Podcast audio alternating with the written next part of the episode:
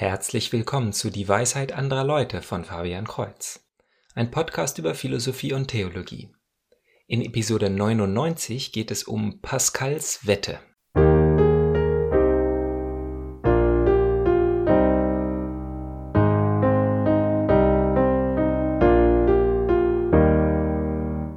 Blaise Pascal war ein französischer Philosoph, Physiker, Informatiker und Mathematiker im 17. Jahrhundert. Nach ihm sind unter anderem die Programmiersprache Turbo Pascal, das Pascalsche Dreieck in der Kombinatorik und die physikalische Einheit des Drucks Pascal benannt. Unter seinen Schriften finden wir die Gedanken über Religion und andere Themen oder im Original Pensées sur la religion et autres sujets, die neue Denkansätze schaffen sollen. Nun, neu sind sie nicht mehr, aber insofern sie vergessen oder missverstanden wurden, könnten sie noch heute interessant sein. Einer dieser Gedanken über Religion in Abschnitt 3 vom zweiten Teil ist die sogenannte Pascalsche Wette, wobei er sie selber nicht so nennt. Obwohl die Pensée meist nur kurze Abschnitte umfassen und auch die Wette nur eine Seite füllt, kursiert in Argumentationen nur eine stark vereinfachte Form. Diese geht zum Beispiel so. Entweder es gibt einen Gott oder es gibt ihn nicht. Wenn man nun eine Wette abschließen würde, dann lohnt es sich in jedem Fall auf Gottes Existenz zu wetten, denn wenn es keinen Gott gibt, dann verliert man nichts, ob man glaubt oder nicht. Doch wenn es einen Gott gibt, gibt es nur durch den Glauben die Seligkeit zu gewinnen. Um einen abgerundeten Hintergrund zu dem Thema zu gewinnen, bin ich als erstes auf die Wikipedia-Seite gegangen. Als ich diese gelesen hatte, musste ich zunächst mehrfach unruhig im Raum umhergehen und starrte gedankenverloren aus dem Fenster. Eigentlich ist Wikipedia ein tolles Unternehmen, das ich voll unterstütze. Doch wenn es um Themen wie die Theologie geht, dann setzt mir die Voreingenommenheit einiger Editoren einen Kloß in den Hals. Ich möchte in dieser Episode also durch die Kritikpunkte an Pascals Wette gehen um hoffentlich ein tieferes Verständnis für den Gedanken von Pascal zu dem Thema zu gewinnen. Was wird also auf der Enzyklopädie-Seite zu Pascals Wette geschrieben? Von der Aussage Pascals werden zwei kurze Absätze zitiert und der Rest dann in einer Punkteliste zusammengefasst. Danach folgt ein Abschnitt, der früher Diskussion hieß, aber keinerlei Diskussion enthält und daher in Kritik umbenannt wurde. Die Kritik umfasst etwa fünf Paragraphen auf drei Seiten. Mehr nicht nur als die Erklärung der Pascalschen Wette, sondern mehr als der ursprüngliche Gedanke in voller Länge. Als jemand dies auf der Diskussionsseite anmerkte, lautete die Antwort, dass es seine Richtigkeit hat, alle Kritikpunkte in voller Länge auszuformulieren. Auf ein Gleichgewicht der Argumente kommt es offenbar nicht an. Dazu möchte ich gleich sagen, dass die englische Wikipedia-Seite deutlich balancierter ist. Die Kritikpunkte werden erwähnt, aber auch gleich beantwortet. Denn keiner von ihnen ist wirklich neu und die meisten werden von Pascal selber behandelt. Das erste grundlegende Missverständnis über Pascals Wette betrifft die Frage, was sie uns sagen will. Man kann sie als Argument für den Glauben an Gott bezeichnen, obwohl sie nicht den Anspruch erhebt, ein Argument zu sein. Nun klingt Argument für den Glauben an Gott ganz ähnlich wie Beweis für die Existenz Gottes. Hier haben wir also Strohmann-Argument Nummer eins. Man zeigt durch logische Argumente, dass Pascals Wette als Argument für die Existenz Gottes unzureichend ist. Peng, gewonnen. Kann zu den Akten gelegt werden. Wie wir später sehen werden, beschreibt Pascal ganz explizit, dass es ihm eben gerade nicht darum geht. Er nutzt auch keine Prädikatenlogik oder irgendeine andere Form, um ein philosophisches Argument zu erklären. Stattdessen ist der Abschnitt als Dialog formuliert. Wenn der Leser sich in den Aussagen der Person A wiedererkennt, dann antwortet Pascal ihm in B und zerstreut sein Bedenken. Zu Beginn ist A der Meinung, dass keiner der vielen tatsächlichen Beweise für Gottes Existenz, wie zum Beispiel das kosmologische Argument, für ihn überzeugend ist. Er sieht aber genauso, dass es auch keinen Gegenbeweis gibt. Er sieht beide Möglichkeiten, dass es einen Gott gibt und dass es keinen gibt, für gleich wahrscheinlich an und will deshalb am liebsten gar keine Wahl treffen. Pascal selber hält die philosophischen Beweise und den Glauben, also die innere Erkenntnis Gottes als echtes Gegenüber, für absolut überzeugend. Doch was hilft das jemandem, der mit Philosophie nichts anfangen kann? Deshalb wählt er einen Rahmen, ja eine Analogie, die Person A aus seinem Leben kennt und versteht. Das Ziel dabei ist, den anderen dazu zu bringen, die Furcht vor einer möglichen falschen Wahl abzulegen. Ist er erst einmal offen, ein Leben im Glauben zu wagen, so verspricht Pascal, wird sich dies positiv auf sein Leben auswirken, da jeder andere Gläubige es so empfindet. Pascal spricht einige irrationale Ängste an, die einen Menschen davon abhalten, den Glauben zu leben, und widerlegt sie. Diese Punkte finde ich auch für den modernen Menschen interessant, auch wenn er eine Menge Hintergrundargumentationen auslässt, da die Lehre der Kirche im 17. Jahrhundert sogar Ungläubigen präsenter war, als es einigen gläubigen Menschen heute ist. Doch egal wie explizit Pascal es selber beschreibt, eine aufgeklärte Person wie Voltaire kritisiert die Wette dennoch dafür, dass sie keinen schlüssigen Beweis für die Existenz Gottes liefert. Ein Atheist beschreibt auf seinem Blog, dass bei jeder Unterhaltung, die er mit Christen führt, Pascals Wette als Beweis angebracht wird. Ob das aber an seinen Unterhaltungspartnern oder an seinem Verständnis liegt, kann ich nicht wissen. Im Lichte dieser Schnellkritik an einem Gedanken, von dem der Kritiker nicht einmal den Kontext verstanden hat, bin ich jedenfalls das erste Mal unruhig im Raum umhergegangen und starrte eine Weile aus dem Fenster. Ein weiterer Kritikpunkt, der auf der Diskussionsseite beschrieben ist, fängt an, mit Wahrscheinlichkeiten zu rechnen. Irgendwie kommt der Autor darauf, die Wahrscheinlichkeit für die Existenz Gottes als unendlich klein zu berechnen. Natürlich gibt er weder einen wissenschaftlichen Beweis noch einen philosophischen Grund dafür, und ich befürchte fast, dass es absurd ist, eine Wahrscheinlichkeitsrechnung auf die Existenz eines transzendenten Schöpfers der Welt anzuwenden, weswegen es nach meinem Wissen nie als ernst gemeintes Argument veröffentlicht wurde. Und ebenso wie Voltaire hat der Kritiker wohl nicht gelesen, dass Pascal davon ausgeht, dass sein Leser sich eben nicht zwischen den Optionen entscheiden will, weil er sie für gleichwertig hält. Wenn jemand bereits Atheist ist, also die Wahl gegen Gott getroffen hat, zum Beispiel weil er die Wahrscheinlichkeit für die Existenz Gottes für verschwindend gering berechnet hat, dann hat ihm Pascals Wette nichts zu geben. Nachdem ich aber gelesen habe, wie jemand direkt in mathematische Berechnungen mit unendlich gegen 1 durch unendlich springt, ohne zu begreifen, worum es bei der Wette überhaupt geht, habe ich wieder eine Weile Gedanken verloren aus dem Fenster geblickt. Auf Wikipedia lese ich weiter. Ein weiterer Einwand, den Pascal selber diskutiert, ist das Problem, dass zum richtigen Glauben eine feste Überzeugung gehöre, dass Gott existiere. Entsprechend ist es schwer vorstellbar, dass ein Mensch, der von der Richtigkeit von Pascals Argument überzeugt ist, seine bisherige Skepsis vergessen und sich zur Vermutung der Existenz Gottes entschließen kann. In der Interpretation von John Leslie Mackie bedeutet dies, dass man seinen Willen durch das Betreiben religiöser Praktiken manipulieren soll, bis sich der wirkliche Wille zum Glauben einstelle. Ja, aber wenn Pascal es selber diskutiert, Warum wird seine Antwort hier nicht erwähnt? Vielleicht, weil sich herausstellen würde, dass der Einwand wieder einmal vom Sinn des Gedankens ablenkt. Der Kritiker geht davon aus, dass die Wette nur dann gilt, wenn derjenige, der sich entschließt, auf den Glauben zu wetten, damit sofortige und garantierte Seligkeit empfängt. Hier nimmt auch jemand die Analogie viel zu wörtlich.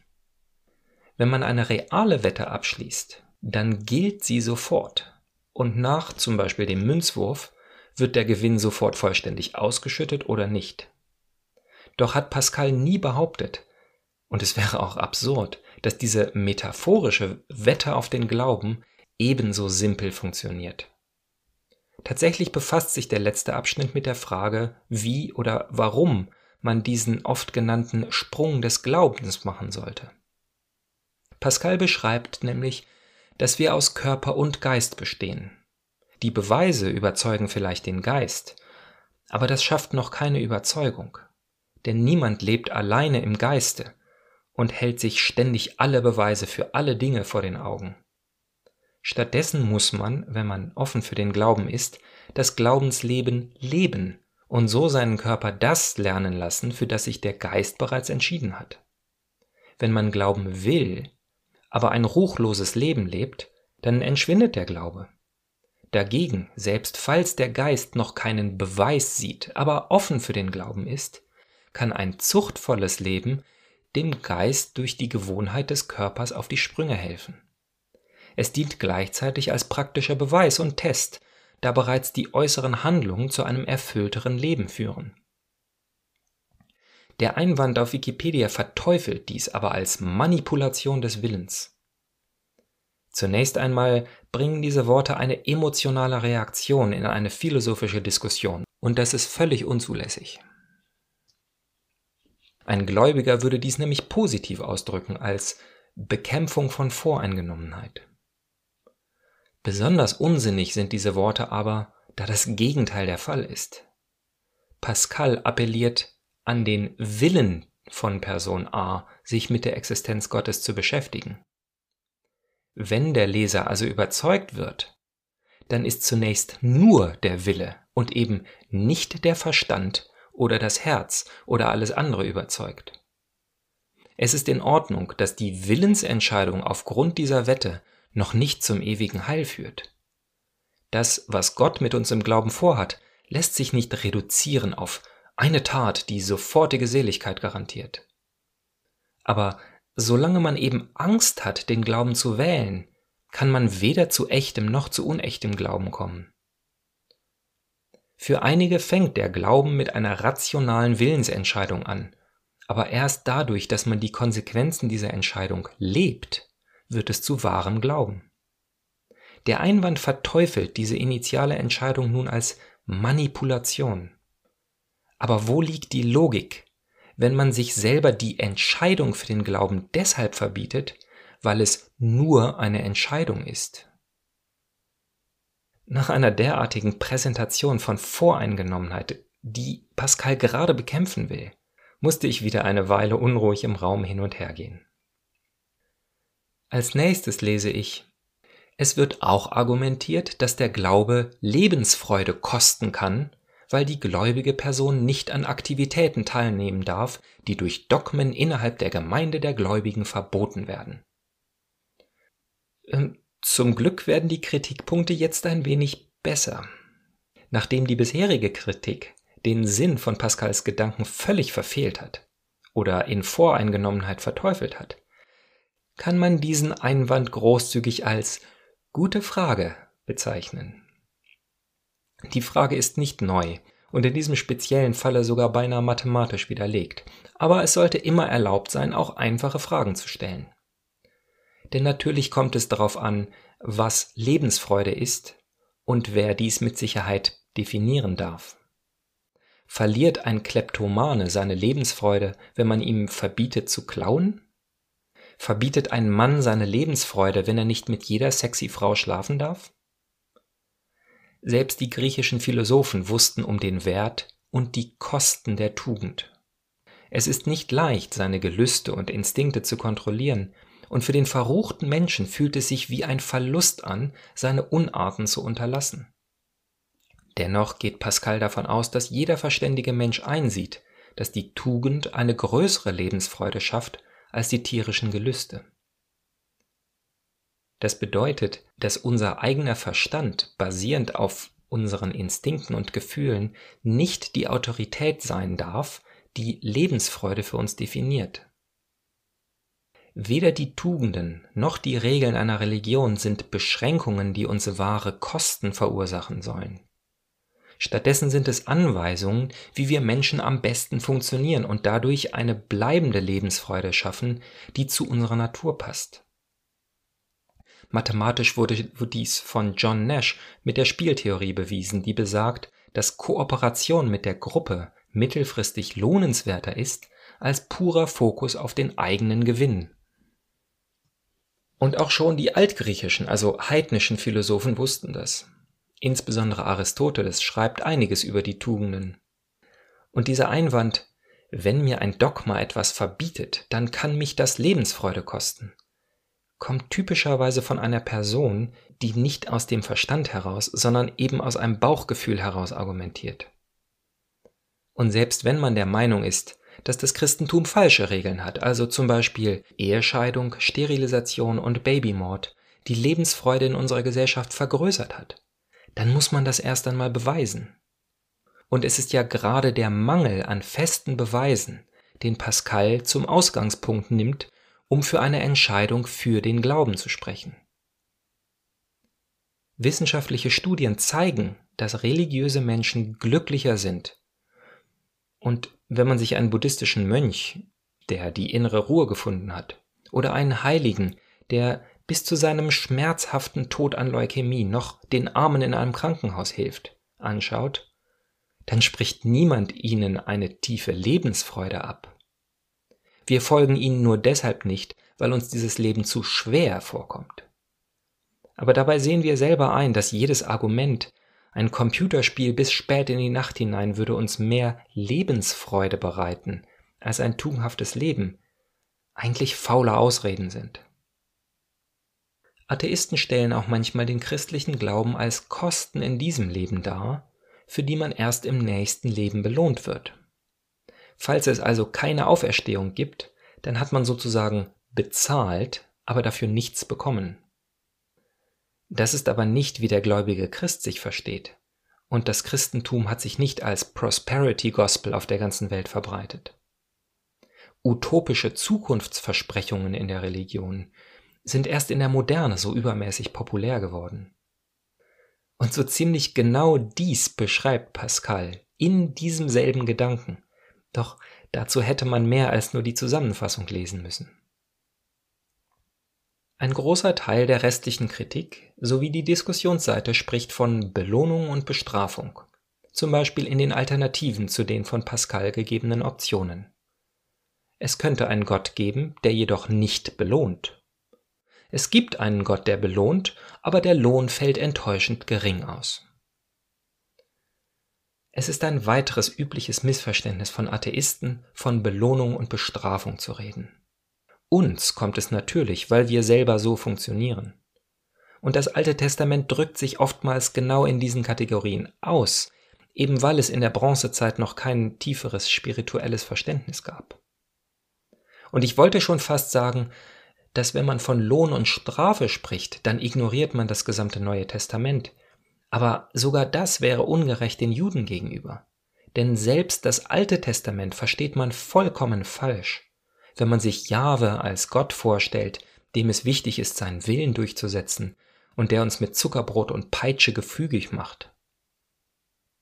Viele heute denken, und das schließt leider eine Menge Christen ein, dass die christliche Lehre etwa so aussieht. Wir leben hier auf der Erde. Unser Leben geht so dahin, mit einigen guten und einigen schlechten Zeiten, und am Ende sterben wir dann. Und Gott urteilt, ob wir gut genug für den Himmel sind oder in die Hölle geschmissen werden. Das ist aber nicht das biblische Verständnis von der frohen Botschaft. Und man bemerke, dass das Denken vollständig um die eigene Person kreist. Was mache ich? Was passiert mit mir? Was habe ich verdient? In Genesis 1 steht, dass Gott Himmel und Erde geschaffen hat. Und diese waren zu Beginn miteinander verbunden. Wir nennen dies das Paradies. Da steht nicht, dass Gott die Hölle geschaffen hätte. Stattdessen war alles, was er gemacht hat, gut. Gott und die Menschen haben zusammengelebt. Doch dann, ab Kapitel 3, geht es bergab. Adam und Eva, also wir Menschen, haben gesündigt und damit die Verbindung von Himmel und Erde zerbrochen, und die Hölle ist bei uns ausgebrochen. Die Hölle ist etwas, das wir geschaffen haben, und sie regiert zurzeit auf der Welt. Aber Gott hasst die Hölle und er hasst, was sie mit uns und aus uns macht. Und so arbeitet er ständig daran, das Problem zu heilen, und das hat etwas mit Tempeln, Opfern und schließlich dem Kreuz zu tun. Und im letzten Buch, in der Offenbarung, lesen wir schließlich, dass Gottes Reich, also der Himmel, wieder mit der Welt zusammen verschmelzen wird. Das Problem mit dieser anderen Idee ist, dass es sich um uns dreht und was wir machen. Wir fragen uns, ob wir auf der Welt genug richtig und ausreichend wenig falsch gemacht haben, damit wir nicht in die Hölle verurteilt werden. Doch der Fokus sollte sich auf das richten, was Gott tut und nicht was wir tun. Das ist die frohe Botschaft. Dieses andere Denken ist eine recht moderne Idee, da wir etwa seit der Aufklärung von allen hören, dass sich alles um uns und unseren Willen dreht. Wir definieren uns und die Welt nur anhand von dem, wie wir es selber verstehen.